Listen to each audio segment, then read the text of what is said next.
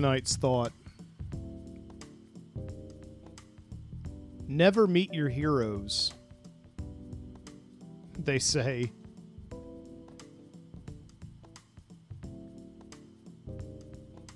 They usually say it because your heroes uh, are jerks.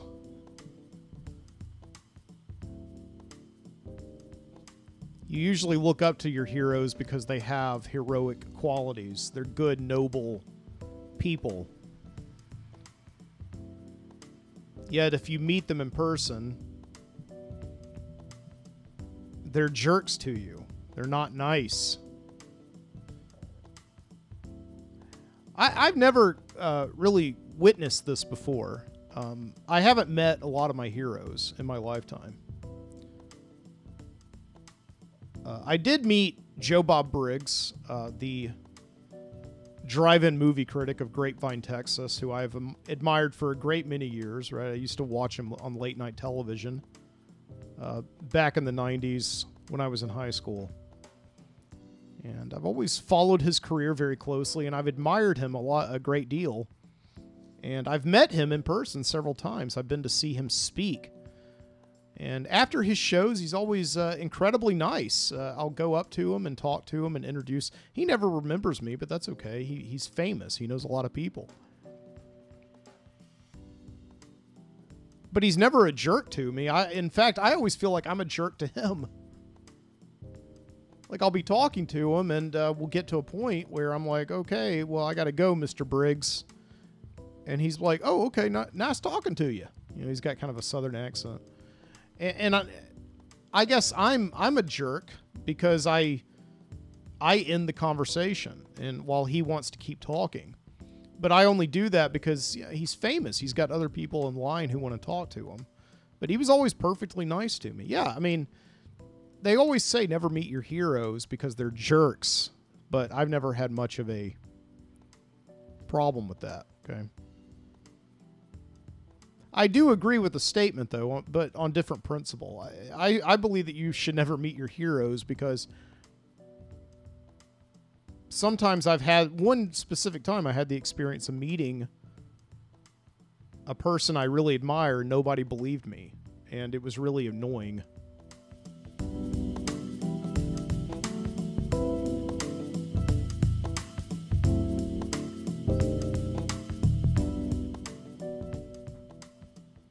Yeah, I met Salman Rushdie.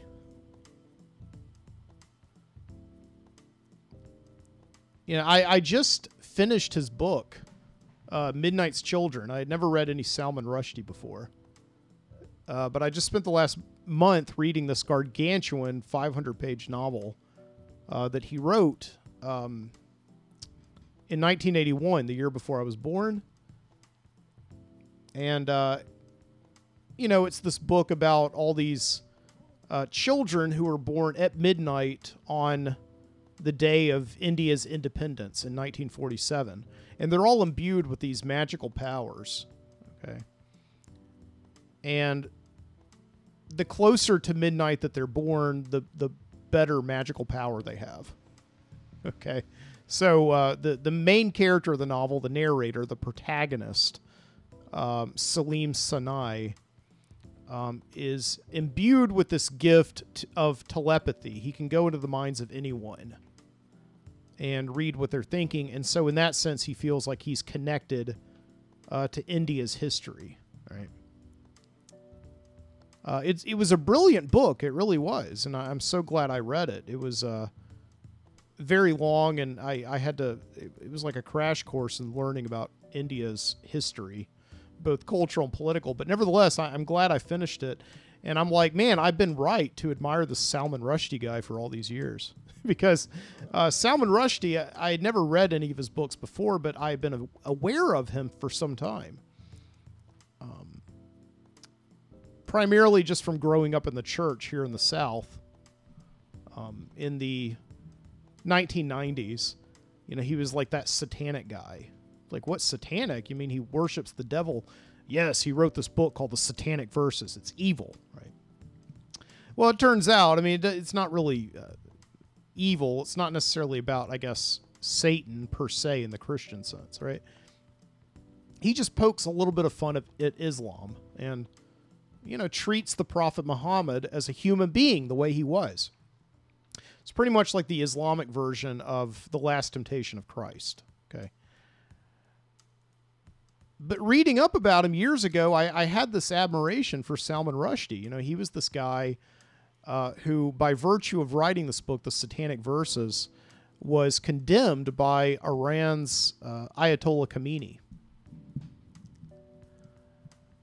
And there was a fatwa issued uh, against him, like basically telling any fundamentalist Islam that it's their duty uh, to kill Salman Rushdie. And this fatwa lasted for a very long time, like all the way through the 1990s, and it was finally lifted, I believe, in the early 2000s. But I, I, I worship people like that who stand up to bullies, right? I, I, I really like people like that. So Salman Rushdie, I have to say, is a hero of mine, and I found myself in an event where he was speaking here in the United States. And it was very much like the Joe Bob Briggs event. After the lecture, he came out and he was just meeting and greeting the crowd. And I went up to him and I said, Mr. Rushdie, I don't want to take up too much of your time. I know you're a very busy man, but I just want to say I admire you. And I, I wanted to shake hands. And he had a lot of people waiting. So I said, uh, well, thank you very much. And again, I felt like the jerk because I was I was cutting off the conversation, but he's like, "No, no, no, you you you can stay. What are you drinking?" And he asked me what I was drinking, and he pointed to the bar, and you know, I said, "I don't know, Maker's Mark." You know, and he had the bartender pull me uh, two fingers of Maker's, and he had some for himself, which is interesting because I was told that he didn't drink that much. But I'm a complete stranger. And now here he is pouring a drink, and he has his assistant sort of say goodnight to the rest of the crowd very politely. And Mr. Rushdie uh, escorts me out onto the porch of this, you know, veranda of this mansion where we're at, where he's giving like the speech and all that. And he asked me to sit down, and he says, you know, would you like a cigar? So he gives me a, you know, a Perdomo. And we end up sitting there all night long looking out over the greens of this golf course, looking out into the night, just talking to each other. It was a great moment of meeting my hero. And you know, as we're talking that whole night, he he starts telling me these stories, these stories of his past, you know, growing up in India, moving to England, going to war with the Ayatollah. All these wonderful stories and so much so that as he's talking, it's almost like he's transporting into me. He's imbuing me with this gift for storytelling, just by the very nature being with this master storyteller. Right? It's like he's imbuing me with the gift not only of stories but of great fiction. You know. To the point where you know Salman Rushdie is one of these realists, right? So sometimes he will tell you a story that seems so real, but there will be something that is surreal about it where it just won't quite seem right as as fact. So you know what I mean? He imbues me with this with this thing where the memories I suddenly have of my own life, I'm not really sure what's true and what's false. So the night ends, we speak and we smoke cigars and we drink whiskey until about four or five o'clock in the morning, and then we shake hands and we go on our separate ways. And uh, I'm just like buzzing, like what a great night. And you ever have one of those nights, right, that's so great and it's so filled with magic that you you just are not sure what really happened and what did not happen. And that was one of these nights. So that just confused me even further. And the next day, I'm hanging out with my friends, and I tell them, you know, hey, I hung out with with with with Salman Rushdie last night. You know, the two-time Booker Prize-winning author. I hung out with him, and none of them believed me. Right? They looked at me like I might as well have been, you know, talking like met a talking horse or something like that. Uh, they just said, "Oh, you didn't meet Salman Rushdie. That's BS. You didn't do that." Right? And now that I think about it, I, I'm not sure that I did. Because it seemed like such a real event. I know this because it's very real. From meeting Joe Bob Briggs, for instance, that was real. And the fact that he wanted to stick around and talk to me for a while, that was real. So how could this not have been real either? But again, he imbued me with such a gift for great fiction that I wasn't sure if it really happened or really not, right? So I know that a couple of weeks ago, Salman Rushdie, you know, you were stabbed by an Islamic fundamentalist who didn't get the email that the uh, fatwa's over, and you're recovering from your injuries somewhere out there. So, you know, if you're listening to my show while you're laid up recuperating, you know, please give me a call, or better yet, give my friends a call and tell them that it's true or not true. Because I got to tell you, I'm glad that I met you, but now I'm really, really not so sure.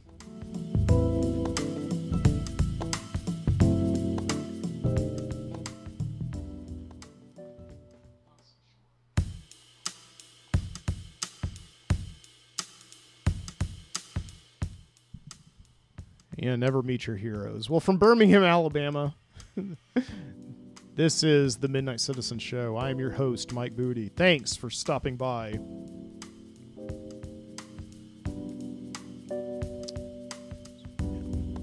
On a Saturday night.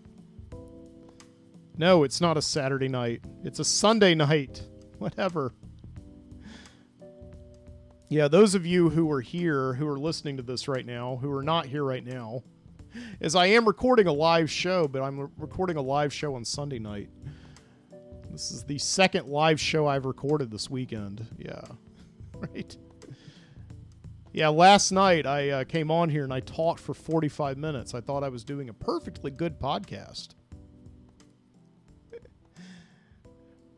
And little did I know there there were people just exploding in the chat. I can't hear you. The music's drowning you out. You're inaudible, inaudible finally, when I played music about 45 minutes into the show, I checked the chat and just indeed checked everything. And yeah, the, the, the audio had just completely snafu'd. You couldn't hear a word I was saying. The music was drowning me out.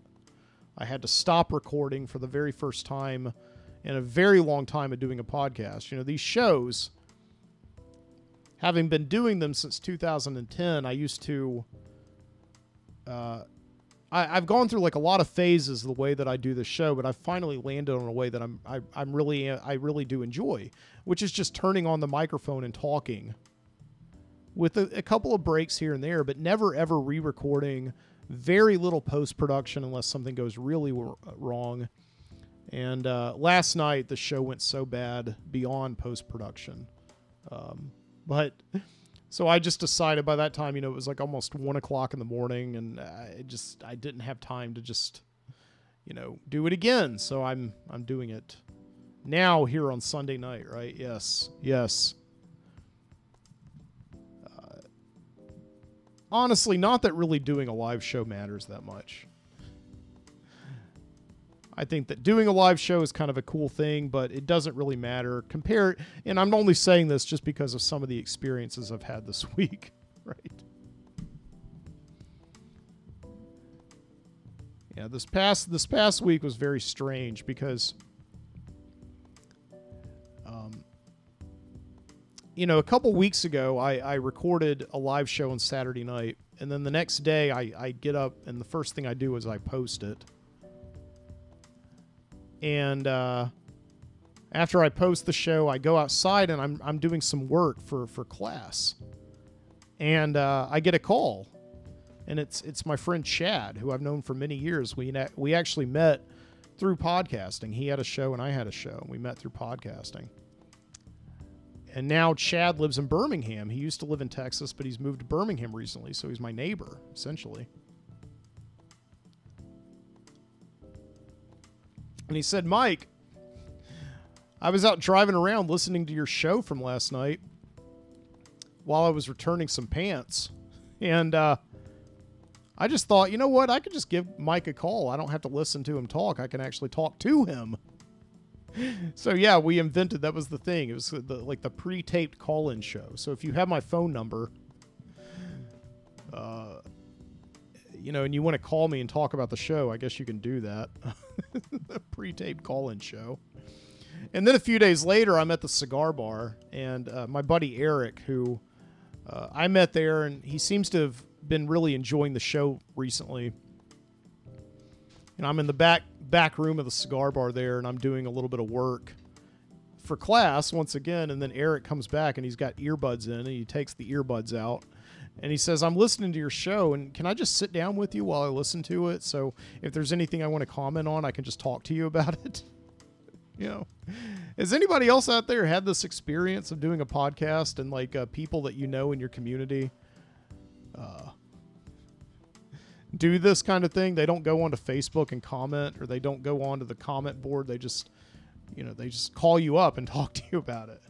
That's that's what happened to me. So again i like doing live shows but it's not necessarily that they matter. I get more comments um, in real life right that i uh, than I get while I'm doing the show.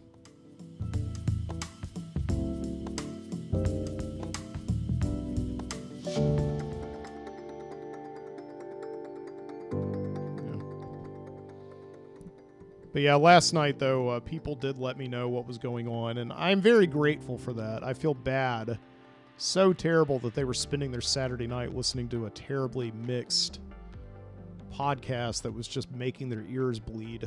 And uh, but thanks to them and, and all their help, um, I caught the problem. Not as early as I would have liked to catch it, but I did catch the problem. Um, and I ended up not recording the rest of that show and just going ahead and waiting until tonight. So yeah, that's I appreciate it, guys. Yeah.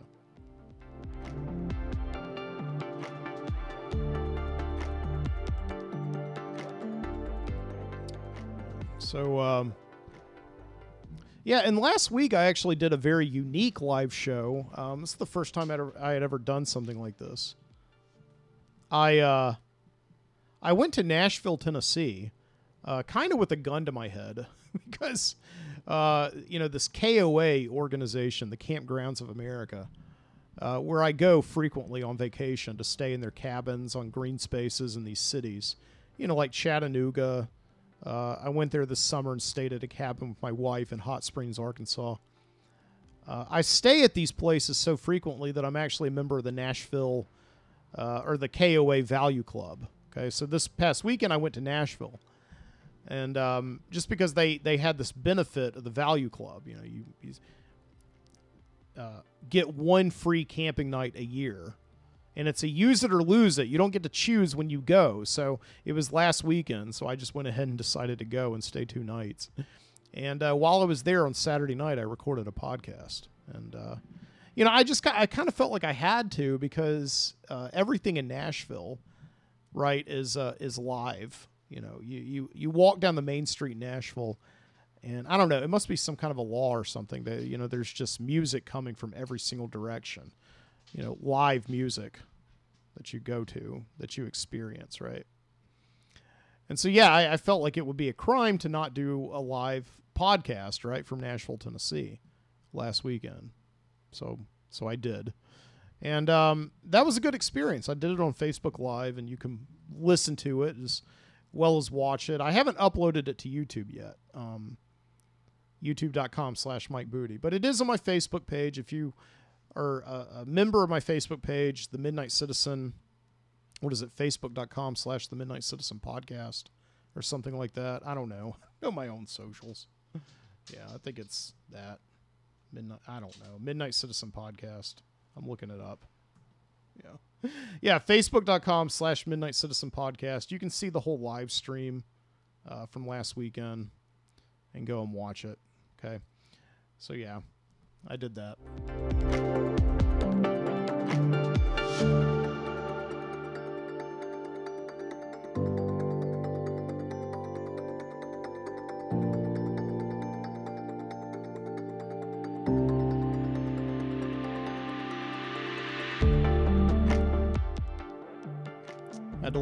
Dog out just now. She was scratching at the door. Okay.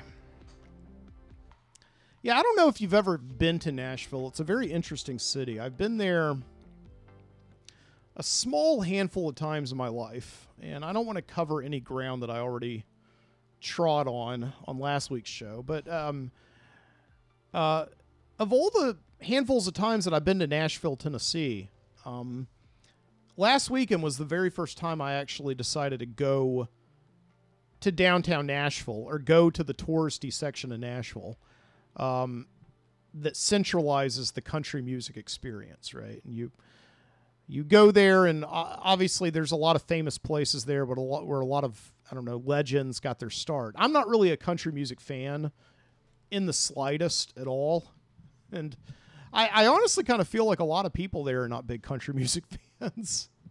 Uh, I think they're playing at being country music fans, and I, am This is not an attempt at uh, pessimistic cultural criticism at all, right? It's just I, I don't believe that people there really enjoy country music as it is today. I think like when you walk to Nashville, you walk down the main street and you see all the all the bars. Um, you see a celebration of country music history. You don't really see a celebration of country music presence present, right? And so that's kind of what it's like. Like Nashville is is is a cool city, but what it really is, it's like it's like the cartoon version of what it's supposed to be, which is Music City, or even like a cartoon version of the South, you know? It's like going through Splash Mountain or something like that, or Tales of the Okefenokee Swamp. Um, it, doesn't seem like a sincere place. And yeah, I don't know. I've had this theory for a very long time, probably even since I was in, in high school. And uh, I went to New Orleans, Louisiana for the first time. Um, you know, any any city that has a Margaritaville, a Jimmy Buffett's Margaritaville bar and grill, um, I I feel like is is just an extension of Disneyland. It's not really a sincere experience, right? And and in the South, you know, Nashville is it's nice, but I just don't think it's like you're really getting a true southern experience there you know like in order to get the true south okay a place where i've lived my entire life you have to go to like the flying j truck stop off of uh, i-65 a little bit south of huntsville alabama right you have to you have to go to like uh, the combination tanning bed and video stores out in the country yes they still exist you can go get a tan and rent a video at the same time uh, you can go to the miniature putting co- golf course and gator farm, right? That that's the true South right there. Okay. Nashville, at least what I saw of it last weekend, th- that's not really the real South. Okay. Uh, yeah, but it's a place where you see people walking by and they seem to be nostalgic for a past, for a place that never quite existed except on television. Um, or they they may very well just be so interested in this nostalgia because the pat the present whatever it is now is especially the present of country music right is so terrible yeah i don't even know what it is anymore um it's like a parody of itself right yeah I, I think this actually extends far beyond Nashville and far beyond country music. I think in general there's like this obsession now that people do have with the past. I think nostalgia is obviously a very big. I mean, just look at um, Stranger Things, one of the biggest shows of the last few years. You know, completely nostalgic for a version of the 80s that that, that never existed except in you know, movies and television shows. Okay. Like when you watch the first episode of Stranger Things and you see these kids playing Dungeons and Dragons, um, I don't think that's nostalgic for any kind of moment that actually happened in the lives of anybody who lived in that time. I think it's nostalgic for the movie E.T.? Yeah, yeah, you, you may be saying out there, oh no, I was in the 80s. I played Dungeons and Dragons, and that's that's totally fair. But I, I think um, most people who watch Stranger Things, they, they don't really have that experience, right? They're they're watching it because that's what they want to believe the 80s was like. Right? Yeah, I don't know. Okay. Maybe I'm straying too far from my point. But yeah, like okay, so here's here's a good example. I was walking around campus this week, right? If you haven't been following the show for the last few weeks, I recently quit my job as a teacher, um, and uh, enrolled in graduate school full time, seeking my master's in English literature. Right, so I am a 40 year old grad student, which I think is, I mean, pretty normal. What's very abnormal is walking around on, on campus during the week with you know all these people who are half your age. I mean, that's a very strange experience. And uh, yeah, one one thing that happened this week um, on campus was they were having this gigantic poster sale, right? Like every year, millions of kids across the country, maybe not millions, but a lot, okay, leave home and for the very first time they're living on their own and they've got dorms and they don't have any decor so they need things to decorate their walls like posters of things that they like so this is kind of like a scholastic book fair when you're in elementary school. Um, companies come in and they just set up on the campus quad um, you know all these posters for sale. And they're like the typical ones. They're the same exact posters that were for sale when i was an undergraduate at uab 21 years ago right? They're the posters from animal house of john belushi wearing the college sweater. Um, you know they're the breakfast at tiffany's movie poster of audrey hepburn you know with the cigarette in her mouth. Um, there's the michael jackson you know thriller poster.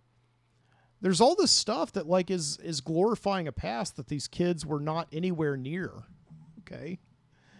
And so the same exact thing happened um, when i was an undergraduate right and i was kind of looking at all the posters on display of these things that these kids would have really no cultural connection to except for the fact that they do sometimes creep into the past and in, enjoy some of the pop culture that was made uh, before they were born.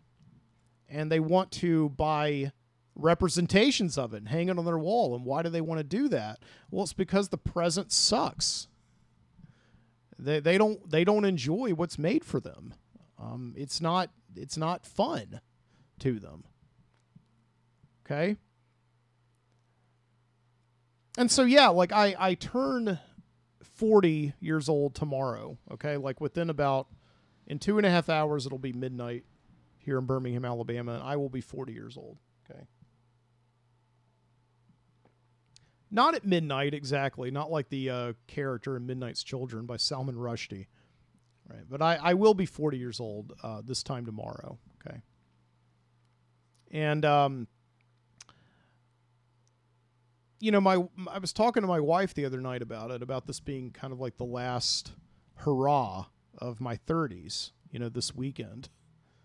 And she was just kind of asking me, you know, do you have anything that you really regret about your 30s? Anything bad that you did? And I don't think it was one of these trick questions that like significant others can ask sometimes where they're being like they're hoping, I don't know, maybe you'll say like, yeah, I regret I regret marrying you. You know, I don't think she was doing that. She wasn't baiting, right? but yeah, like um, I, I told my wife that yeah, obviously I have regrets. I mean, who doesn't have regrets? About things I've done in my past, things that I wish I could change, right? But ultimately, everything that you do in your life affects who you are right now. And if you're comfortable with who you are right now, then you must have been doing something right. Okay, fine. Right. But I told her ultimately that of all the things that I've done in my life that I'm not proud of or that I'm not happy about, you know, living in the 21st century, for instance, has not been that fun. I'll be honest with you. It just feels like, especially right now in 2022, the world is on fire. Okay. And it's just not really a fun time to be living in. But what makes up for it is the fact that I did live for about 18 years um, in the 20th century, okay, which is pretty, like, really kind of cool, right? Like when I look at these kids on campus buying posters of, you know, Michael Jackson's Thriller or whatever, okay? And they're buying t shirts. They're wearing t shirts around on campus that have the MTV logo from when I was a kid. And they have, you know, pictures of like mixtapes, right? Like they've never even held a cassette in their hands, okay? and they're buying the Stranger Things Blu-ray set that looks that's designed to look like a VHS cover, right? Uh, I can be proud because the thing is, I'm not fronting, right? Like I actually had that stuff. I indulged in that stuff. I am I am very happy about this. Okay, I barely made it. Okay, I was born in 1982, and I turned 18 in 2000. Um, I was the last gasp of humanity to not have the internet and remember what it was like not to have the internet. Okay. Um, to really know, understand what that was like, to go to the library and be instructed in how to use microfiche, right? And the Dewey Decimal System. And I remember all this. And I'm very proud of it. Okay. I'm really proud of the fact that the kids now are wanting to celebrate stuff that I enjoyed when I was a child. You know, they they want they they really do treasure that stuff, and um, that's one of the things that makes me, you know, most proud. Right, is the fact that my past, the one that I lived in, was awesome, and theirs sucks, and they don't want it.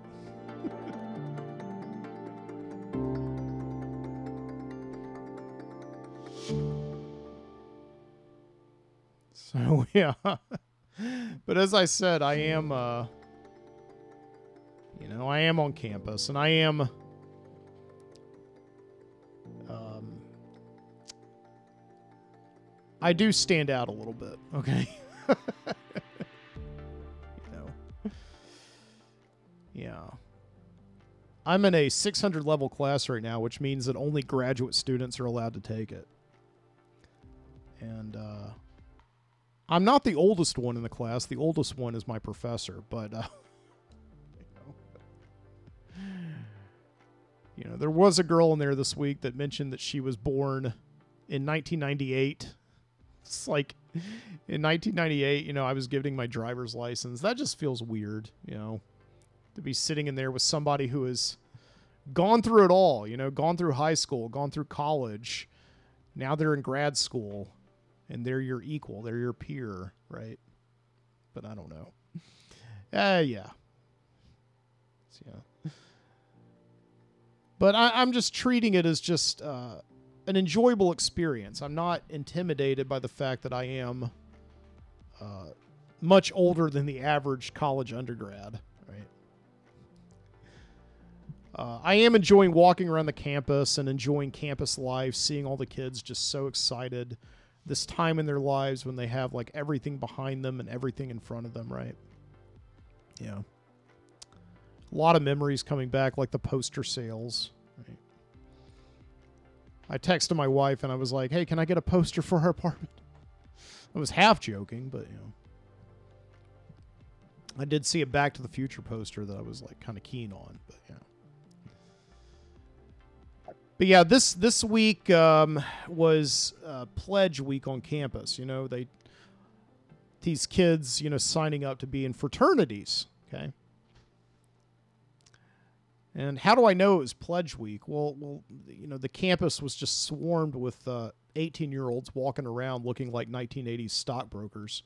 You know, they wearing the pleated, you know, khaki pants and and the uh, the blue blazers and the and the the striped ties. I don't know. They're like stockbrokers are going to Sunday school. I don't know what it is, but you know, I saw them walking around this week. You know, I, I never, I just never understood. I'm not going to get into fraternity bashing.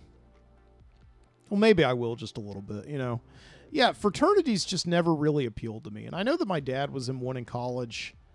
Um, you know, there's this paddle that he has with his Greek letters on it. He he displays it proudly to this day, um, in our living room, and and it's one of those things I just never understand. This this uh, need to, join. I, I guess it's because, like, as a college student, you know, you're away from home for the first time. There's no mom and there's no dad. So you just instinctively want some kind of an organization to be a part of, you know, to look after you. And I do understand that. But that being said, there's some weird duality going on in these fraternities that's still happening today. Like, on the one hand, they make these kids walk around campus all week long looking like, I don't know, they're, they're going to work for Gordon Gekko or something. and then they make that they, they make them participate in these like crazy hazing rituals. I know that hazing in recent years has been become kind of frowned on. They don't really do it that much anymore um, to the extreme level, but it, it still goes on. They make them do crazy stuff just to make sure these kids really want to join, right?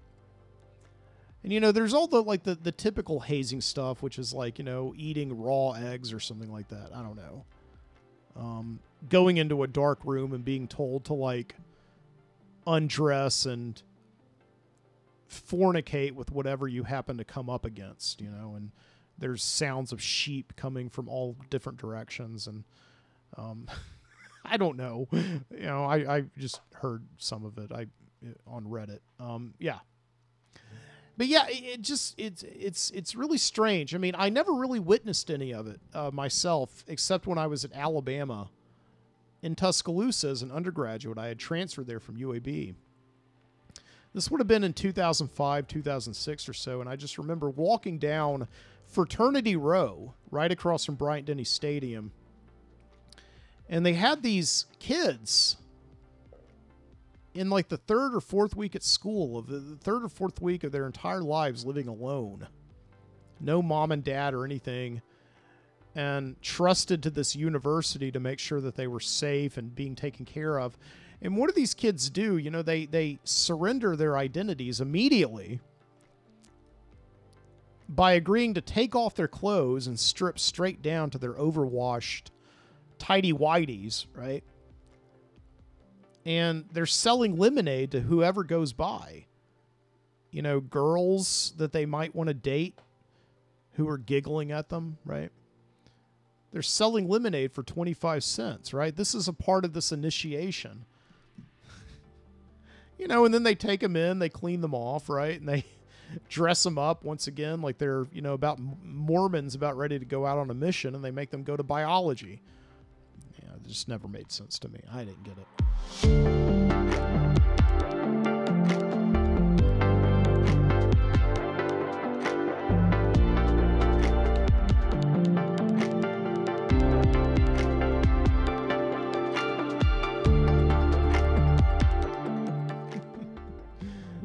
yeah.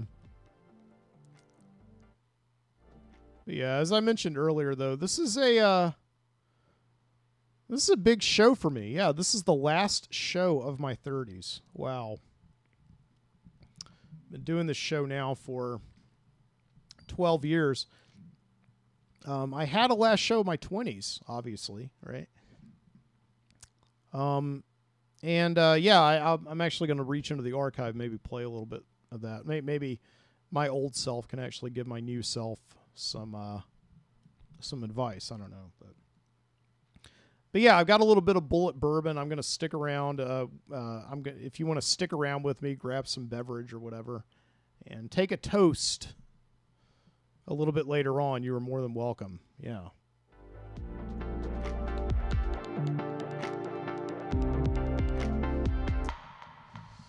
Yeah. Just getting older, right? Being a different person. I was at the grocery store earlier and I impulse bought soap, right? I saw some soap I really wanted. I don't need soap right now. I've got plenty to last me probably another 2 or 3 weeks, but uh but I saw some soap that I really liked and I bought it on impulse. I already uh, I've already started getting like some uh, birthday presents. I got this birthday present for my um yeah, for my mother-in-law actually sent me this book, uh, Heat 2, a novel by Michael Mann. Look at that. Yeah, that's pretty. Yeah, Michael Mann is the film director, and, uh, you know, one of my favorite films, probably of all time, is his movie Heat from 1995. Right, Al Pacino plays a cop and Robert De Niro uh, plays a criminal um, in Los Angeles, and it's just a beautiful movie, really nice to look at.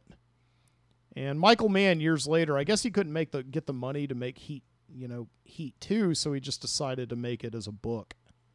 And so here it is, right? Heat Two. It's a book that I didn't necessarily want to go out and buy myself, because um, I'm back to being like a poor, co- you know, I went from being a poor teacher to being a poor college student, which believe me is a huge pay cut. so I don't have a lot of money to spend on things that um, I I want. Uh, most of the time, I have to buy stuff I need, but. Uh, but yeah, I did. I am very curious to uh, to read this book um, at some point after I read a ton of stuff for school and all that, right? So yeah, Heat two. Um, yeah, it says one day after the end of Heat, Chris Val Kilmer is holed up in Koreatown, wounded. Whatever the other book do you, does you do you see that they actually tell you the actors that you need to imagine playing the parts of the characters? That's great. I love that. yeah. Let's read a little bit of it, right? Vincent Hanna walked around the crime scene, swaggering in an Al Pacino like way. I may have just made that up. I don't know.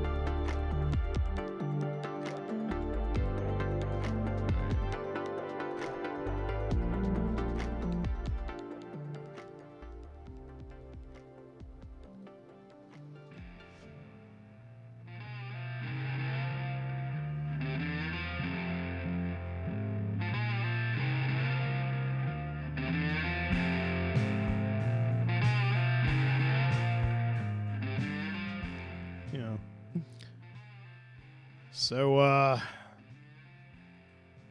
yeah, I, have never been um, a particularly good liar. Um, you know, yeah, you, you could probably tell that earlier on from my story about Salman Rushdie. Um, that was a dream I had, um, or was it? I don't know. I, I had just finished reading the last hundred pages of Midnight's Children in like kind of a fever dream, reading it very, very quickly and becoming so involved in the fiction, in the prose that it was very like realistic to me. You know, but but yeah, I had that dream, and I mean, I don't know, maybe it actually did happen. I don't know. I mean, who are we to say that when we go to sleep and we dream, we're actually creating an alternate reality for ourselves? And at the same time, all the people that we see in our dreams, like in this case for me, Salman Rushdie, you know, he's not having that same exact dream where he's meeting uh, me. I don't know. It could happen. And we're creating this reality, right? But most likely not, yeah. But I, I did have that dream and I woke up and it was just like it was real. It was real, you know, it was realistic.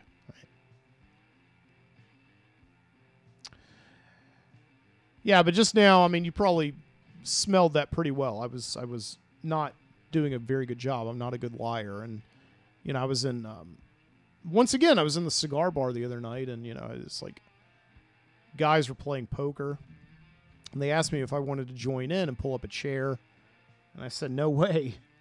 So I'm a terrible poker player because I'm not a good liar.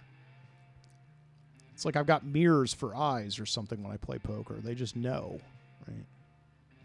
Yeah. Um, you know, I've never been good at that game. Uh, two truths and a lie. You know this game? Yeah, normally you play it like it's a get to know you kind of game that you play as like a teacher or student, right? On the first day of school. You know, everybody will go around and they're supposed to say two things about them that are true and one thing that's not not not actually true, Okay. And yeah, everybody else will go around and they'll say things like, um, you know, uh, I once rode a horse. Um, you know, I watched uh, all of Stranger Things seasons one and two in one day. And I once met TV weatherman James Spann in a Walmart, right? Now, which one of those is true or which which one of those is false, right? And it'll come around to me, and I'll say something like, um, you know, I teach school. Um, I'm a man, and uh, I once rode on a rocket ship to the moon. Right? I'll be very terrible at that. I, I will not be good. People will guess, right? Because obviously I'm a teacher. Because I'm the teacher conducting the game. Um, I'm a man, right? And uh, yeah.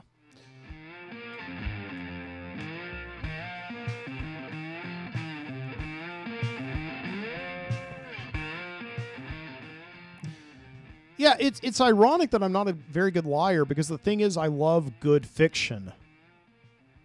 You know, I love reading books. I've written fiction. I mean, and that is a form of lying, right? Is you are uh, creating a fictional world and you're trying to make it seem as real as possible uh, to immerse the reader. Okay. But yeah, I think my problem lately, I, I think honestly, one of the reasons that I've had um, such vivid dreams lately, like meeting Salman Rushdie, you know, things that just seem really realistic, is because I have been reading a ton of books lately. And, you know, basically ever since April, right?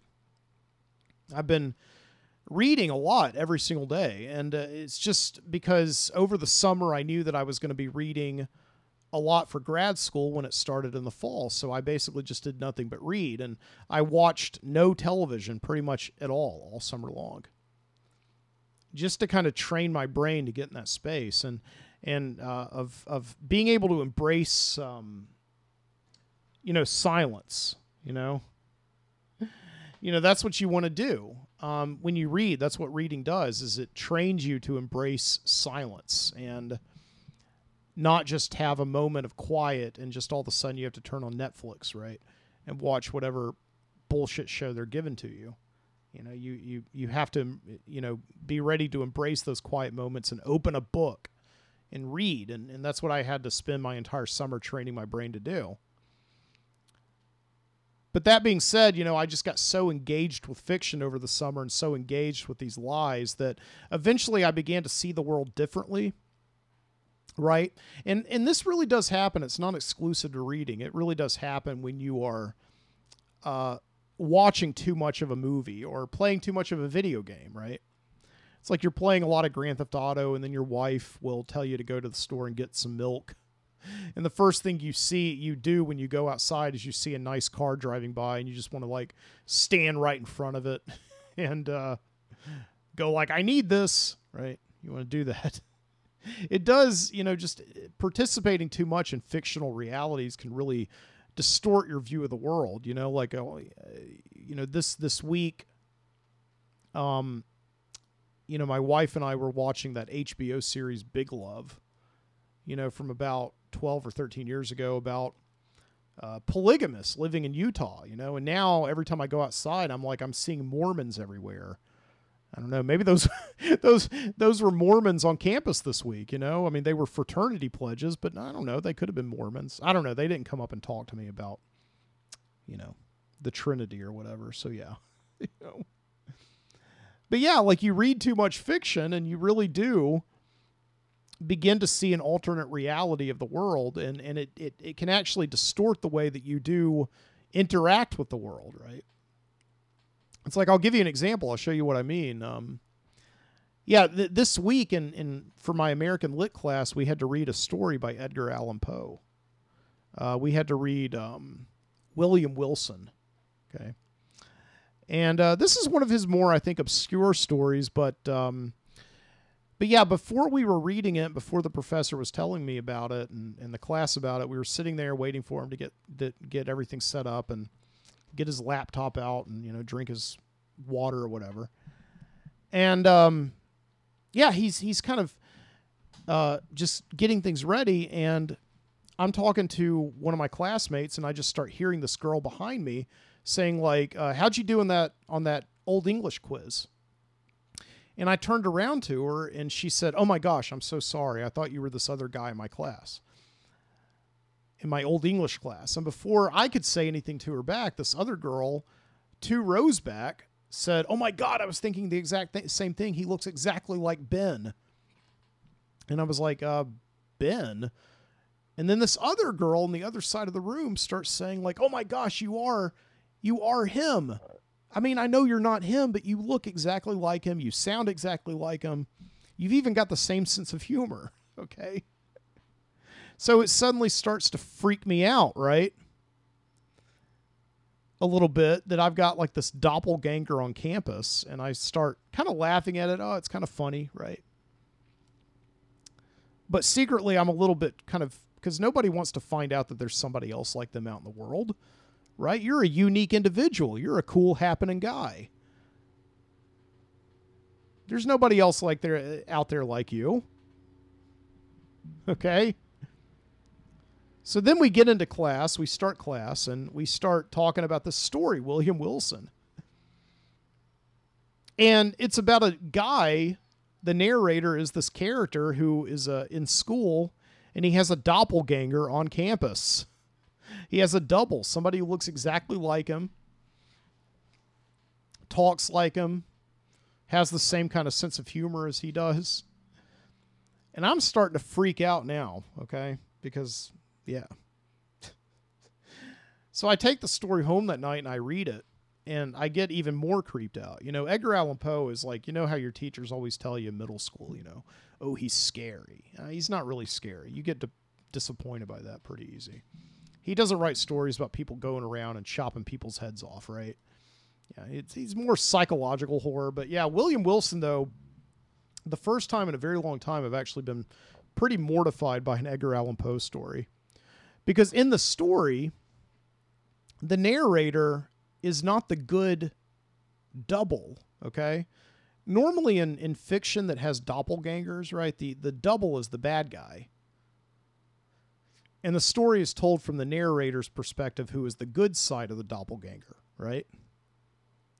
He's not the ganger, he's the doppel. I don't think that's right. But anyway. But in this story, the narrator is the bad guy. You know, he's going around trying to like cheat people out of money. He's trying to cheat at cards. And every time he tries to do something bad, you know, the doppelganger comes into the room and tells everybody what he's up to and foils his plan. So the doppelganger in William Wilson is the good guy, the narrator is the bad guy. So now I'm suddenly starting to freak out, right? Because I'm I'm nervous that the next day in school somebody is going to bring this up in class and they're going to be talking to me like I'm I'm like haha you're like William Wilson.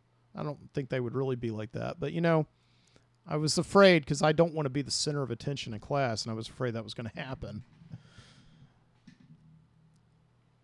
You know, 35 years of being in school, both as a student and teacher, I'm still nervous to be called out in class, right? But yeah. But I was also nervous because now I three people have confirmed it.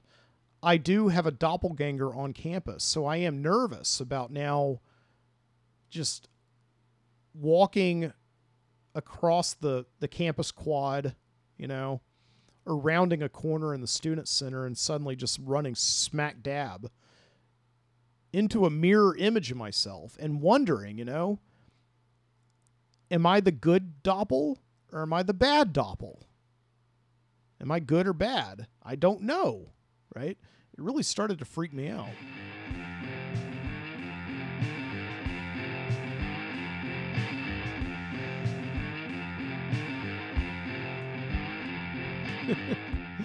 yeah. Yeah, but that that's another weird thing that you you you starts to happen um, when you read too much fiction. I'm actually starting to think about this is uh, synchronicity. I think the police made an album about this. You know, it's like when two things seemingly unrelated mash up. Okay? That's that's synchronicity. And um yeah, like there was another instance this week where that happened where um, there was actually two. Uh, one was the same American Lit professor who assigned me William Wilson, you know. He's telling us the story. Um, it has to do with William Wilson and the way that we sort of assign our identities to inanimate objects that are anthropomorphized, right? So he was talking about that movie Magic um, with Anthony Hopkins um, where he plays a ventriloquist, right? And and he seems to be having a nervous breakdown, manifesting in the fat in the in the um, you know the voice of the ventriloquist dummy, right? Um, I was the only one in class who knew what that movie was, by the way, which is another reason I'm so excited to just be part of the 20th century, right? and know what magic is. I have no idea how these kids now would find out magic, right? What, what do they know? I don't know. What do they know? Anyway. but yeah, that was the synchronicity. The synchronicity was is that he was referencing in the same talk about ventriloquist dummies, um, Edward Bergen and Charlie McCarthy. You know, the the the ventriloquist and his dummy, Charlie McCarthy. He was mentioning this, and he was talking about how his very earliest memory one of his very early memories was he was in Chicago as a two year old going to a Charlie McCarthy concert where Edward Bergen was there in front of a bunch of little kids and he was doing the, his ventriloquist act. And, uh, you know, my, my professor was waiting in line to, uh, to meet the dummy. And next to him is this, um, fire alarm and he just instinctively as a 2-year-old reaches over and pulls the fire alarm and everybody goes crazy chaos erupts people start evacuating the arena and he says he vividly remembers looking over to Edward Bergen and seeing him instinctively pack Charlie McCarthy back in his box so that the fire would not burn him up, right? Instinctively. Okay. So, you know. Yeah, he he learned that day why you should uh, you know, never meet your heroes, right? It comes full circle. I wasn't even planning that.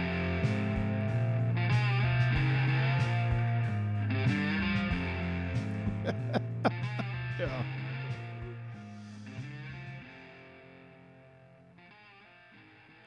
But yeah, um, I, I, I, the long story short, though, of course, too late. Um, the previous night, I was hearing somebody talk about Charlie McCarthy on the radio. But anyway, Um, yeah, the other major synchronicity that happened this week. Again, I was in um, in my Nathaniel Hawthorne class reading a, uh, an article, a journal, a journal article about the Scarlet Letter, and uh, a book that I just finished. And you know, the journal article was written in in the late '90s, um, and it was trying to compare the scrutiny that Hester Prynne goes through in the Scarlet Letter as an adulteress to the same exact scrutiny that Monica Lewinsky was going through during the Clinton scan uh, during the Clinton Lewinsky scandal, the Lewinsky Gate. Remember that? And the article mentioned, you know, Kenneth Starr, Kenneth Starr, like the great romance novelist of the late '90s, who wrote the Starr Report, introduced us to the uh, to the cigar thing, right? What happens the next day? Kenneth Starr dies. Yeah, like we want to believe that um, synchronicity, like we have some kind of control over it. And I think that comes from like immersing ourselves in fiction where everything that happens is at the will and the behest and the participation of the fictional characters that we're rooting for. You know, but in reality, it's just random particles, you know, crashing together right?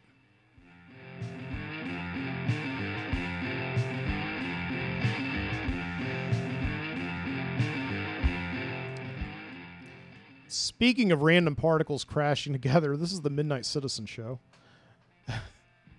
I'm going to play some music here for you, and I'll be back in just a minute. Thanks for stopping by. I appreciate it.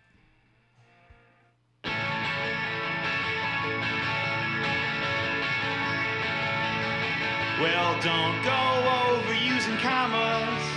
Teacher tells me that's bad form. When I get home, I think of mama sliding off the road in a storm. Well, up those school punks, loose those swim trunks, take me to the wave.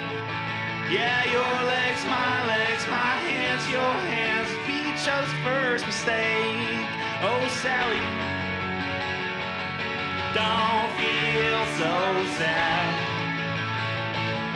Well, Daddy hasn't always been swimming in a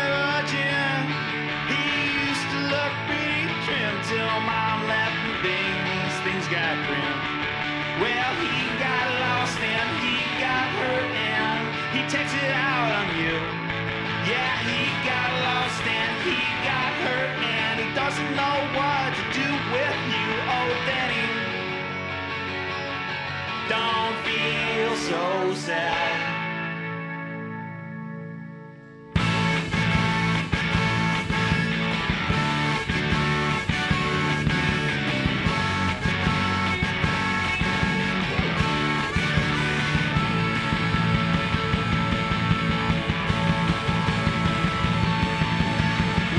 American English.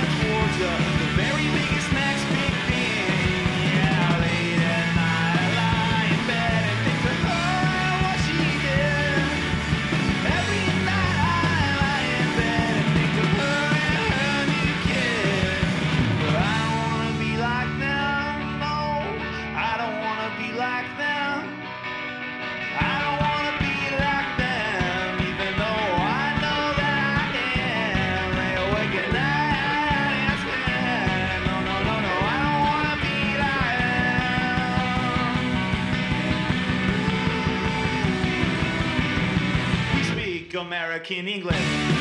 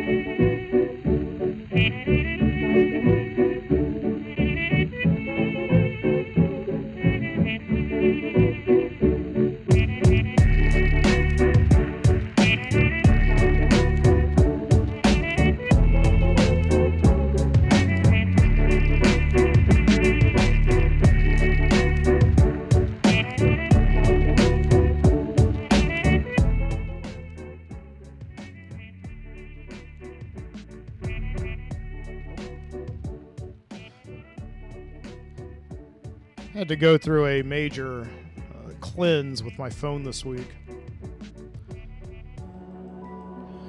Yeah, it was just like so. Uh, so slow, and uh, the battery was draining really quickly, you know. So, yeah, I started cleansing a lot of apps, restoring and optimizing the battery.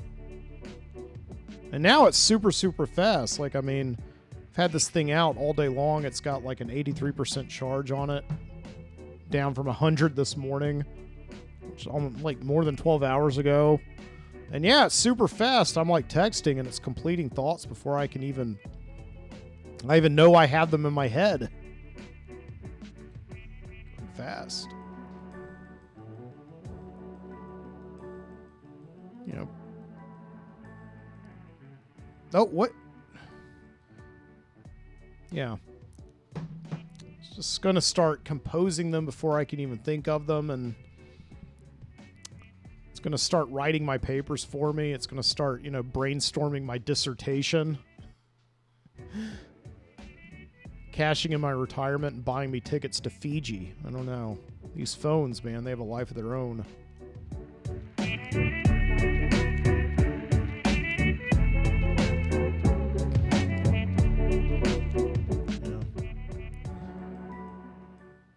So yeah, I hope you enjoyed that uh, music just now that we listened to. A couple of good tunes. Uh, you heard American English by the Canoes. Good tune. And the last one we heard was Spontaneous Disappearance by Blue Lotus. Yeah, I, I wasn't going for a theme tonight, but I guess like that's very like Hawaiian themed names for bands tonight. But anyway, but you can find that music as well as a lot of other great uh, great stuff on the freemusicarchive.org. Uh, you can use it uh, royalty free. You just got to like, you know, attribute it like I just did on your show. Um or you can just listen to it for fun. I don't know. Heck, I do that, you know. And uh yeah, just want to uh, remind you you can listen to the show, The Midnight Citizen, on Spotify, Stitcher, Apple Podcast. You can listen to it at my website, uh, mikeboody.com slash The Midnight Citizen. You can listen to it uh, at the Overnightscape Underground on sug, O-N-S-U-G.com. And you can watch me do the show live at youtube.com slash Mike Boody. Of course, you're watching live right now, right? Um, but you can always check the show out on demand. Yeah, you'll be glad you did. I have a couple of very special thanks, uh, special thanks that I want to give uh, this week. First and foremost, I want to thank, uh, you know, Mac at the cigar bar. Uh, he, uh, yeah, word has gotten around that place. I guess I spend too much time there. I don't know. that I do a podcast. So he gave me some whiskey the other night at poker. He said, I'll give you some whiskey if you mention my name on your podcast. And I said, Well, do you have anything you do? Anything you want to plug? And he said, No, just tell tell everybody my name. So that's what I'm doing. Thanks, Mac. And yeah, I also want to thank you, Paul. Uh, Paul is just like the stand-up guy. Uh, his birthday was last week. I did a toast to him, but anytime I do a live show and Paul has the um, ability, he drops in and stays up with me. And that's yeah, he's he's talking to me right now. Yeah, we were uh, talking uh, during the break about um, Brene Brown, um, and uh, if you've seen her TED talks, if you work basically in any major organization, you've probably been to some kind of Brene Brown training in like the last five or six years. You know, she's got this um, program called Dare to Lead, and you can get licensed as a Brene Brown instructor. And essentially, uh, yeah, like her her theory um, is that uh, everybody goes into work with a story that they're telling themselves, right? And it basically comes from the fiction that we spend our lives enjoying. And it's like the dark side of enjoying fiction is that you go in believing that you are like a character, kind of like in the Truman Show or something like that. And generally things go well in your life and everybody's having a good time. But like if one person gives you like a bad look or something like that, suddenly, or like say they don't talk to you when you pass them in the hall at work,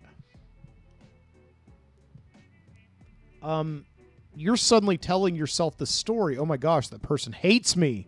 Why? And it starts affecting your performance. And so Brene Brown has a very good message, right? But um, yeah, and I had to go through training, and, and Paul was actually saying he's a manager um, at uh, at Starbucks, and I'm saying that right now because uh, Paul has said that in the chat, so I'm, I'm hoping that's okay, Paul. Um, but yeah, Paul said that as a Starbucks manager, he's actually had to had he's he's had to lead a couple of these uh, Brene Brown uh, seminars, right? Yeah, he said we we did Brene Brown training for two years and then we just stopped. So, right. But but that that is absolutely true though. Like fiction, if we enjoy too much of it, it really can turn on us. And like I think we all want to see ourselves as like the good guy, perhaps, or like the cool guy, you know, or girl. We want to see ourselves as our heroes, right?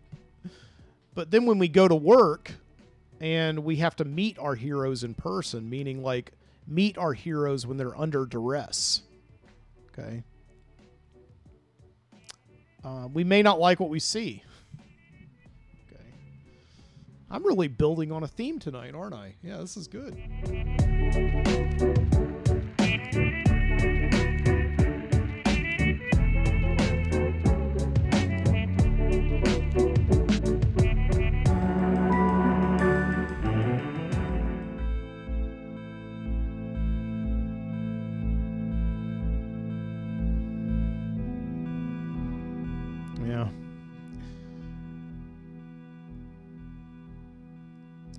Um, yeah, last weekend when I was in Nashville, I, uh, I I took my dogs with me. You know, they're basset hounds, and um, you know, basset hounds are. I love them. They're not the smartest dogs um, in the pack. Um, and I, and I do feel somewhat guilty sometimes about having basset hounds because you know basset hounds have a very distinct purpose, right? They have very strong noses, and they were bred to be hunting dogs, right? But uh, you know, my wife and I uh, don't hunt. Um, we don't want to like go out into the forest and kill a little doughy-eyed little deer, right? So, so they're really these dogs that just don't have any purpose. and we try to get them toys and we try to like um you know they've got two cats that they can play with. Um and i think they're very happy dogs but uh, generally they do not have that sense of purpose that basset hounds are supposed to have right? But yeah last weekend when in, in in nashville was good you know i brought them out and we um you know i just I walked them around the city and and they indeed actually got they encountered they got to meet another basset hound just like them. Basset hound's name was rocky. Yeah. And uh, it was really nice and uh, it was a really true bred basset hound. Like i think izzy and zoe are bassets are you know they're they're full bred but some of these bassets out there, like there are certain breeds of bassets, right? The subbreeds. Um, they're exactly what you picture a basset to be. You know, like I mean, really, like should be on like the painting in an English country house or something like that, right? That kind of basset. and that that's what Rocky was, right? And yeah, their owner seemed to be this real Southern Bassett owner, right? And yeah, he was telling me that he's he's really big into the Bassett community. it's like you know, it's like everything has a community, okay? And apparently Basset Hounds, you know, there's no exception. There's a Basset Hound community and he says, "Yeah, I, me and Rocky, we go to meetups all over the country." He said he'd just been to a Basset Hound meetup in Indiana, and I was curious. I was like, "What in the world is that like?" You know, because knowing my Basset Hounds, what do you just like let them into a room and they just go to sleep with the hundreds of other Bassets? He said, "Oh no, they get along. Like all the owners just hang out, we drink beer, and we just watch our dogs play. You know, and they run in packs." He said the the men, the men, the men, the male Bassets separate, and the female Bassets go their own way, and they just run in their packs according to gender. And you know, so yeah, I found this fascinating. You know, I, I was wondering if you know these conventions of basset hounds they get just as political as these other major conventions that you can go to you know I, I, used to go to trade shows and conventions for a living when i was marketing right and i, I know how political those could get so i was just kind of wondering you know like i mean did they uh, elect you know like a, a mayor of the convention is it really fixed you know, does like Rufus the Basset Hound go around handing everybody milk dud, milk butt, milk bones? Yeah, I don't know.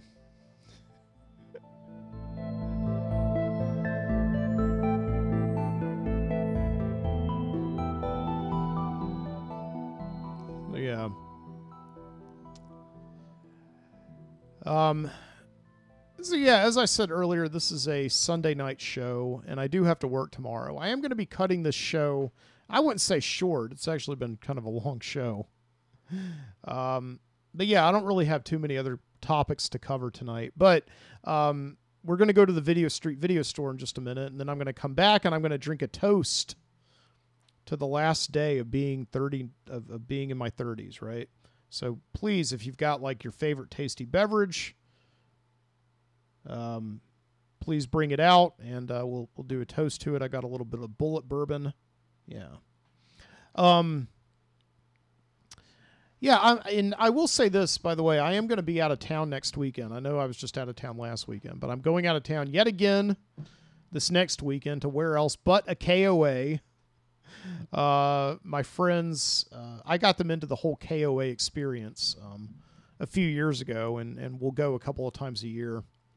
So we're going to go to this KOA next week and uh, and all that. So I won't be here on Saturday, but uh, I, I I'm still planning on doing a show. I probably will not do a live show from the KOA uh, like I did last week because unlike last week, I'm actually not going to be alone. I'm going to be with a bunch of other friends, as I said. So what I was actually planning on doing is um, a show at some point during the week. Okay. It will not be a live show. I'll just record it and then I'll post it later on demand. Probably on Saturday itself. I'll schedule it to go out. But I was actually thinking what would be fun. I went to the KOA with my friends back in like April. And when I went out there, I, I uh, did not do a show, but I did record one earlier in the week. And it was like a um, a different kind of show. It was um, what I would call it's it's what my friend Frank Nora at the Overnight Overnightscape would call a rant fiction, right? Where you are creating fiction and you're creating it essentially off the top of your head. You know, you're not writing it down like in a story, you know, like on paper. You're just telling the story and you're trying to create an entire world um, off the top of your head. And, and I know this is basically called improvisation, but it's not like, you know, improv sketch comedy or something like that. Like, you know, has anybody had a tough day today you want to tell us about, right? Um, yeah, you're coming up with like a story, and from that very small detail, you're trying to create like an entire world from it off the co- off the top of your head, like a whole spoken word story. And um, I did this back in uh, April and really enjoyed it. It was a very short show for a short story. It was like a 45 minute episode. You can go back and listen to it. It's called um, Turista Peligroso, which I believe translates as dangerous tourist. And yeah, it's basically just a story about um, that I came up with pretty much off the top of my head um, about my wife and I going on vacation to like a tropical island and you know we run afoul of like drug terrorists and all that stuff. I don't know. we do that. So yeah. But yeah, I'm I'm thinking about doing a rant fiction show this week, and and uh, in it, I think it's going to be like kind of a sci-fi story. Um, that'll be like my basic idea of it is like, you know, what if time travel exists and it's been commodified, um, and you can actually go and time travel as a tourist. You can be a time tourist, right? And so I was thinking about this, like what would the logistics of this be? You know, you would go to a travel agent and they would like you would exchange your present day currency for, you know, the past currency and um they would have certain times open to you. Like right, there would be essentially travel agents who would go ahead of time and scout out certain locations throughout time to make sure that it was possible for people to visit those timelines without fundamentally altering the space time continuum. So they would have to do all that. So you would only have like certain times open to you that you could travel to. It's kind of like when you go to Disney World, you basically only have like four different worlds that you can visit. Okay. There may be a lot that Disney will create in the future, but you can only visit four of them. Okay. So I sort of had this like vision this week of like going to a travel agent, booking your time, and as you're there at the travel agent, you kind of look around and you see a bunch of, you know, posters on the wall advertising different times that you can actually travel to. Um, and then you decide where you want to go and you walk through a big corridor just all these different timelines that you can visit. And you might pass some doors that say, you know, like, you know, 1492 coming soon or something like that, you know, future timelines you could visit. But I don't know. I thought it'd be really interesting. And, and as far as I know, nobody's ever come up with a story like this. If you're listening to this and they have, please don't tell me because I don't want to watch it and have it taint my idea, right? Like, that's the great thing about fiction. You know, no idea can be done twice. A basic idea can be explored more than once, but you can't really uh, explore the same vision, the same idea, because we're all human beings and we all have something that's more unique than our fingerprints, right? Perspective. So, anyway, so I think I'm going to try that this week and uh, exploring the logistics of time travel. And yeah, that'll be, uh, I think, a lot of fun, right?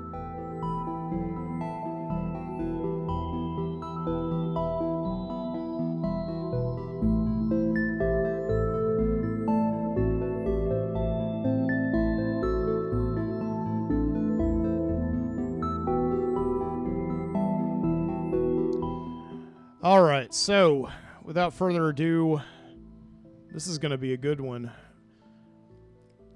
We're going to travel not through time, but through space in our own head to the Video Street Video Store.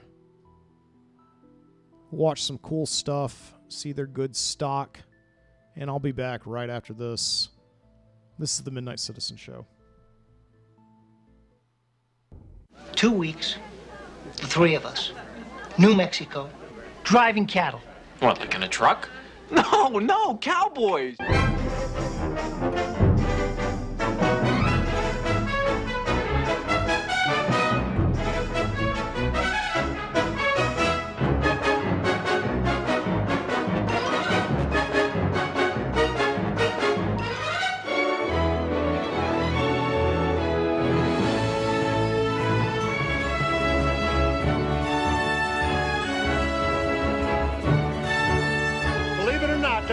Saw a while ago, y'all are gonna be doing that the next two weeks. Yahoo! City folk.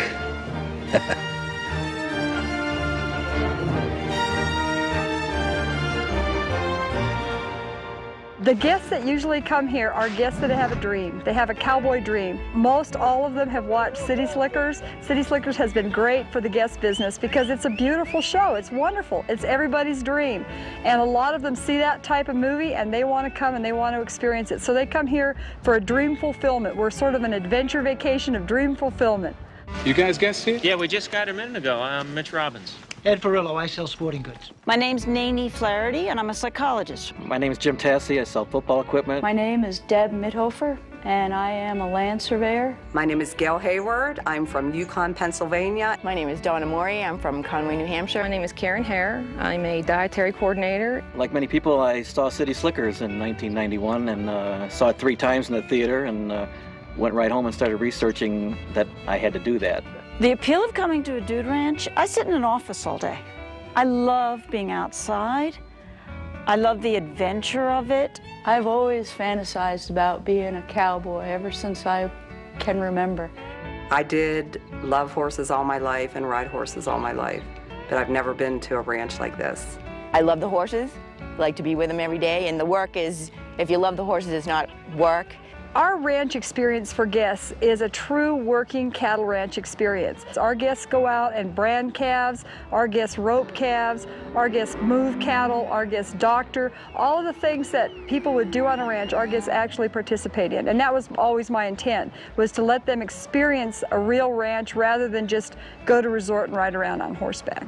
This is going to be great. You may feel like a bunch of pigs on roller skates for a while, but we're going to be watching you.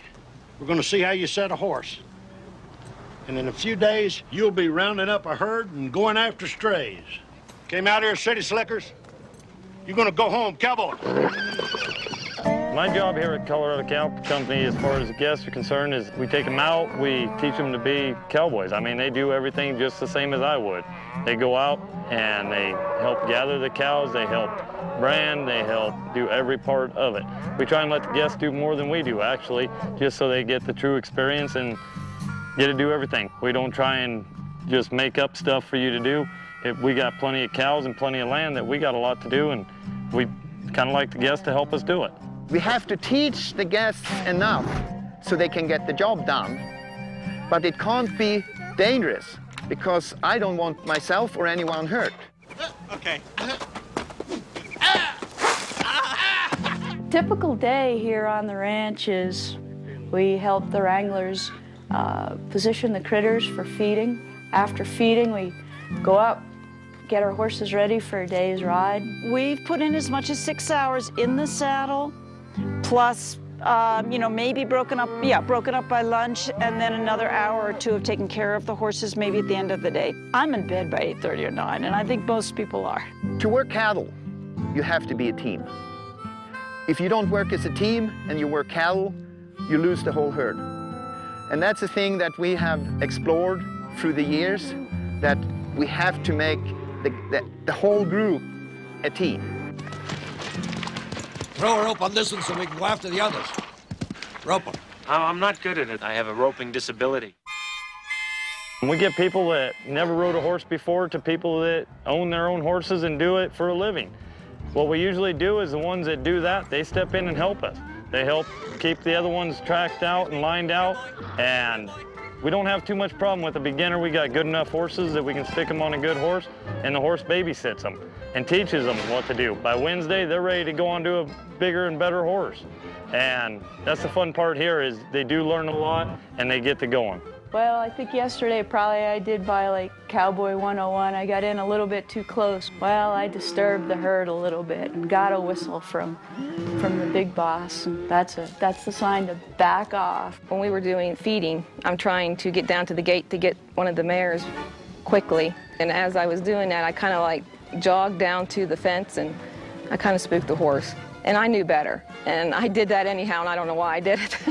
so that'd be my city slicker moment. Two weeks ago, you boys was worthless as hen shit on a pump handle. And look at you now. Usually on Monday morning, we'll have people that are so scared they're about ready to puke. By Friday, they're one of the ones that are, we're having to say, hey, no loping, slow down, ease up. And they're just going 9-0 everywhere they go.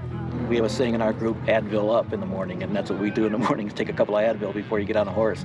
In the second week, you really don't have to do that. Just like Billy Crystal did in the movie, it's the same. It truly is just like it was portrayed in the movie. They come not knowing a darn thing, and they leave ready to rock and roll. That's the most common thing I see here is that people come and they leave and they are huge different of riding skills. By the end of the week, we take them from zero to hero. We want them to start off maybe not knowing a darn thing with a dream, and we want them to go home going, I can rope that cow. I branded that calf. Hey, I got it covered. It's so fun to watch. That's the most rewarding thing in the world to watch some lady or some guy come out here go, well, gosh, you know, what do I do? What do I do? And by the end of the week, they're like, I got it. And they're galloping across there to stop that cow and turn him back. And you're just like, got him. Perfect. Hey, Mitch! it's Mitch! Mitchy the kid! Curly said there's nothing like bringing in the herd. People want to come here to explore the Western way of life. My favorite part of working with the guests is meeting all the different guests. They come from all over the world and seeing how they become kind of like one big family during the week. Um, a lot of them come back year after year because they feel like they're part of the family. And we enjoy it that way. If they feel like they're really at home here, it makes it a lot easier on us because they take care of it like it's their home. Nobody's pretentious here. Everybody is very happy to work with the horses. Everybody's happy to help each other. It's really been quite an extraordinary experience. We have met a lot of friends out here, and everybody is out here for the same reason, basically, to experience the cowboy world. We have made a lot of new friends, and we're already talking about emailing each other and sending pictures back and forth, and that's been a great thing because we've made a lot of new friends, and I hope we all keep in contact. We have given them something they will never forget. We have given them something to look for. And I don't know how many people we have who have been buying horses or start riding since they left us because we have give, opened the door into a new life for them. First time I went to a dude ranch, I was a city slicker, and I went home a cowboy. I came out here a city slicker, and I'm going home a cowgirl. I came out here a city slicker, and I'm going home a cowgirl. Yeehaw! Yeehaw! Yeehaw! Yahoo!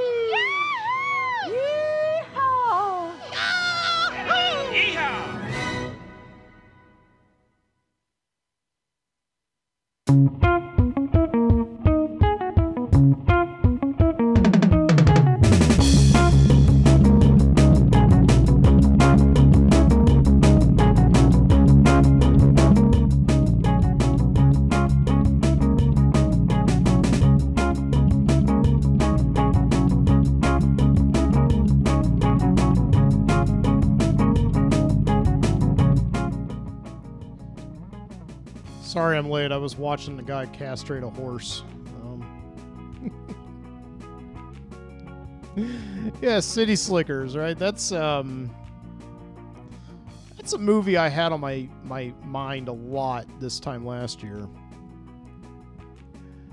Uh, because the impet the, the inciting moment in that movie you know the, the the moment that gets billy crystal thinking that he has to go out you know, to a dude ranch and prove himself as a man. You know, prove himself who, uh, prove to himself that he hasn't lost his lust, his lust for life, right? Is that he turns 39. Okay. And so, so now tonight, on the eve of my 40th birthday, I have on my mind a lot City Slickers too. You know, that's when he turns 40. They didn't make any City Slickers movies after that. I guess he, he sort of figured out all the stuff he had to by the end of the second movie. In a way, it just feels odd about eh, it but because I, I know it sounds silly, right? But throughout my 30s i always had this moment to look forward to or not to look forward to but to at least say like oh at least i'm not as old as billy crystal in city slickers. Because when i was a kid billy crystal was an old guy you know? He was 40 39 and then 40 right? That was old. And I could always say, at least I'm not as old as that guy. And then tomorrow night, around this time, I will- I will no longer be able to say that. I even had this moment today um, on the telephone with my mom. You know, she called me up and she told me the whole story about how I was born, the same exact way, you know, Billy Crystal's mom does in City Slickers. You know, she says, I can't believe you're 39. Oh, man. But my mom said that she was not feeling well today. I was supposed to see her. Um, and have lunch with her and my dad. And uh, she said she wasn't feeling very well. And she said, you know, uh, I actually felt a lot on this day 40 years ago, the same exact way, you know, that I feel now, she says. So, yeah. It's like phantom pregnancy my mom was having.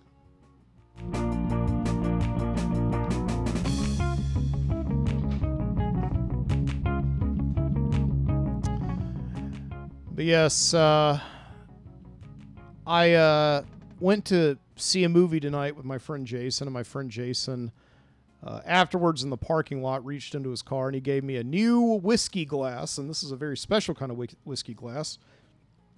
You'll notice if you're watching the video stream of this, got a little indention in it. That's where you put your cigar while you're having your whiskey. And so I'm going to break this whiskey in, uh, this whiskey glass in now by pouring a little shot of Bulleit bourbon. Uh, I wanted to get some Maker's Mark. That's kind of like the bourbon that I enjoy drinking, you know. That's like the preferred bourbon of Salman Rushdie, at least in my dreams. And, uh, you know. But um, they didn't have the kind I liked. I, I like, you know, they didn't have the have it in the size that I like in the uh, in the fifth. So so I got some Bulleit instead. So yeah, here it is right here. I cannot say that this is going to be the last whiskey I drink in my 30s. It'll probably be the first in a long line of shots that I drink as I numb myself into my 40s. So here it is. Uh, salute.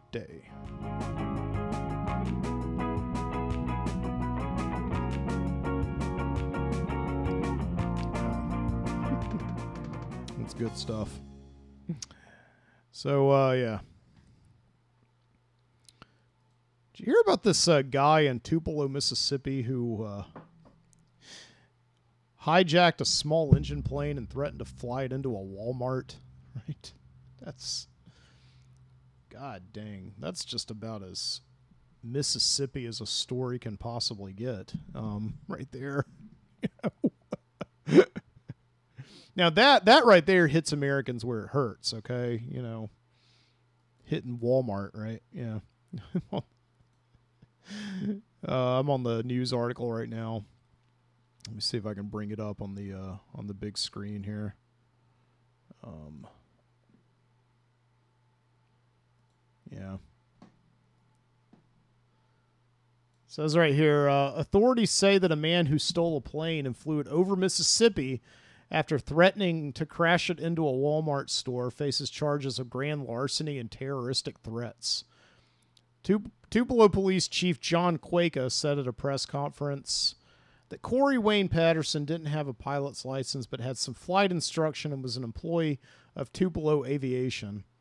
Um, authorities said he stole the plane, took off, and then he called in the threat to 911. Um, yeah, I guess they caught him, right? Um, says the plane started circling over Tupelo at about 5 a.m. Officers evacuated a Walmart and a convenience store in Tupelo because the pilot threatened to intentionally crash into the Walmart. I mean, that right there is, uh, yeah, that's a story. Um,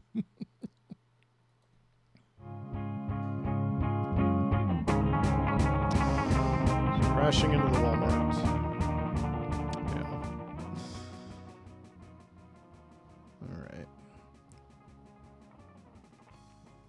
What do we got? I, you know. Yeah, do do I have any regrets about my 30s? Um, you know, again, I think like tonight um as I as I go into, you know, my 40th birthday, um I'm pretty comfortable, right? right now. Um, you know, the weird thing is, is that I'm making right now the same amount of money um, as I was when I turned 30. Um, when I was 30 years old, you know, this time 10 years ago, um, I was doing my student teaching internship and I wasn't making any money from it. And that's what I'm doing now. I'm basically doing um, a, a graduate, uh, uh, you know, a teaching assistantship at the University of Alabama at Birmingham. I'm not getting paid for it. Um, I'm getting a stipend at the end of the month, right? So it's basically like I'm I'm doing the same exact thing, going for a master's, not getting paid for it, you know, just there it is, right? But I don't know. See, at the same time, I wouldn't have it any other way. I'm actually very happy at the lot that I'm in right now. Um, you know, I know that I've rationalized a lot of things that I've been doing the last few months.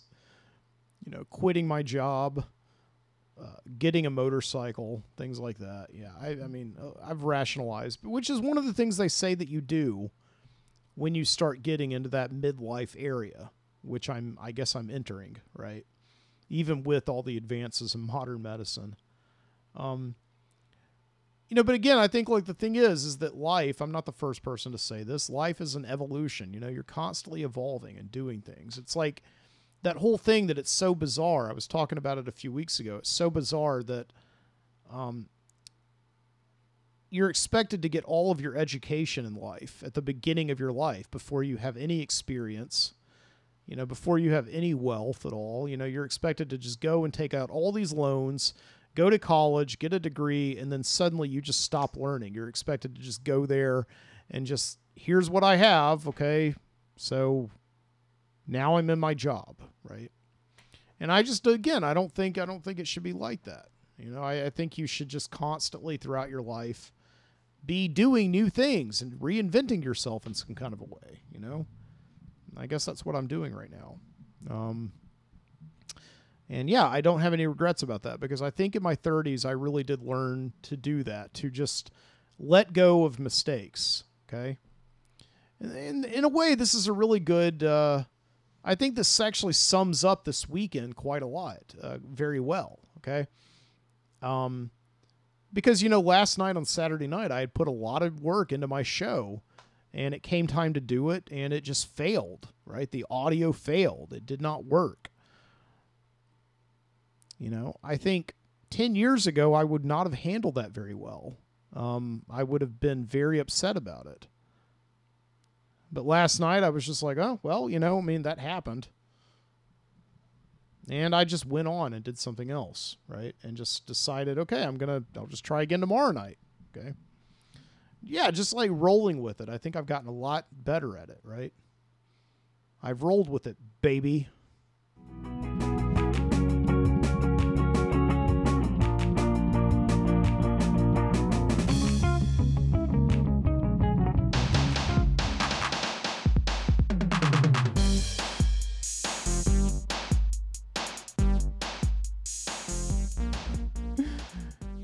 Yeah, I want to thank you so much for stopping by tonight the Midnight Citizen Show. This has been a long old show on a Sunday night, but I hope you are enjoying it if you're listening live or if you're listening to it sometime in the future. I really do hope that it made your day just a little bit better. You know, I enjoy giving up my weekend so that you can have a nice week, right? Just for a little bit of a time, okay? Says on my uh, screen here that I've been recording now for about two hours. Is that right? Man almighty, that's a long show. It's an important show, though. It's my last show of my 30s, right?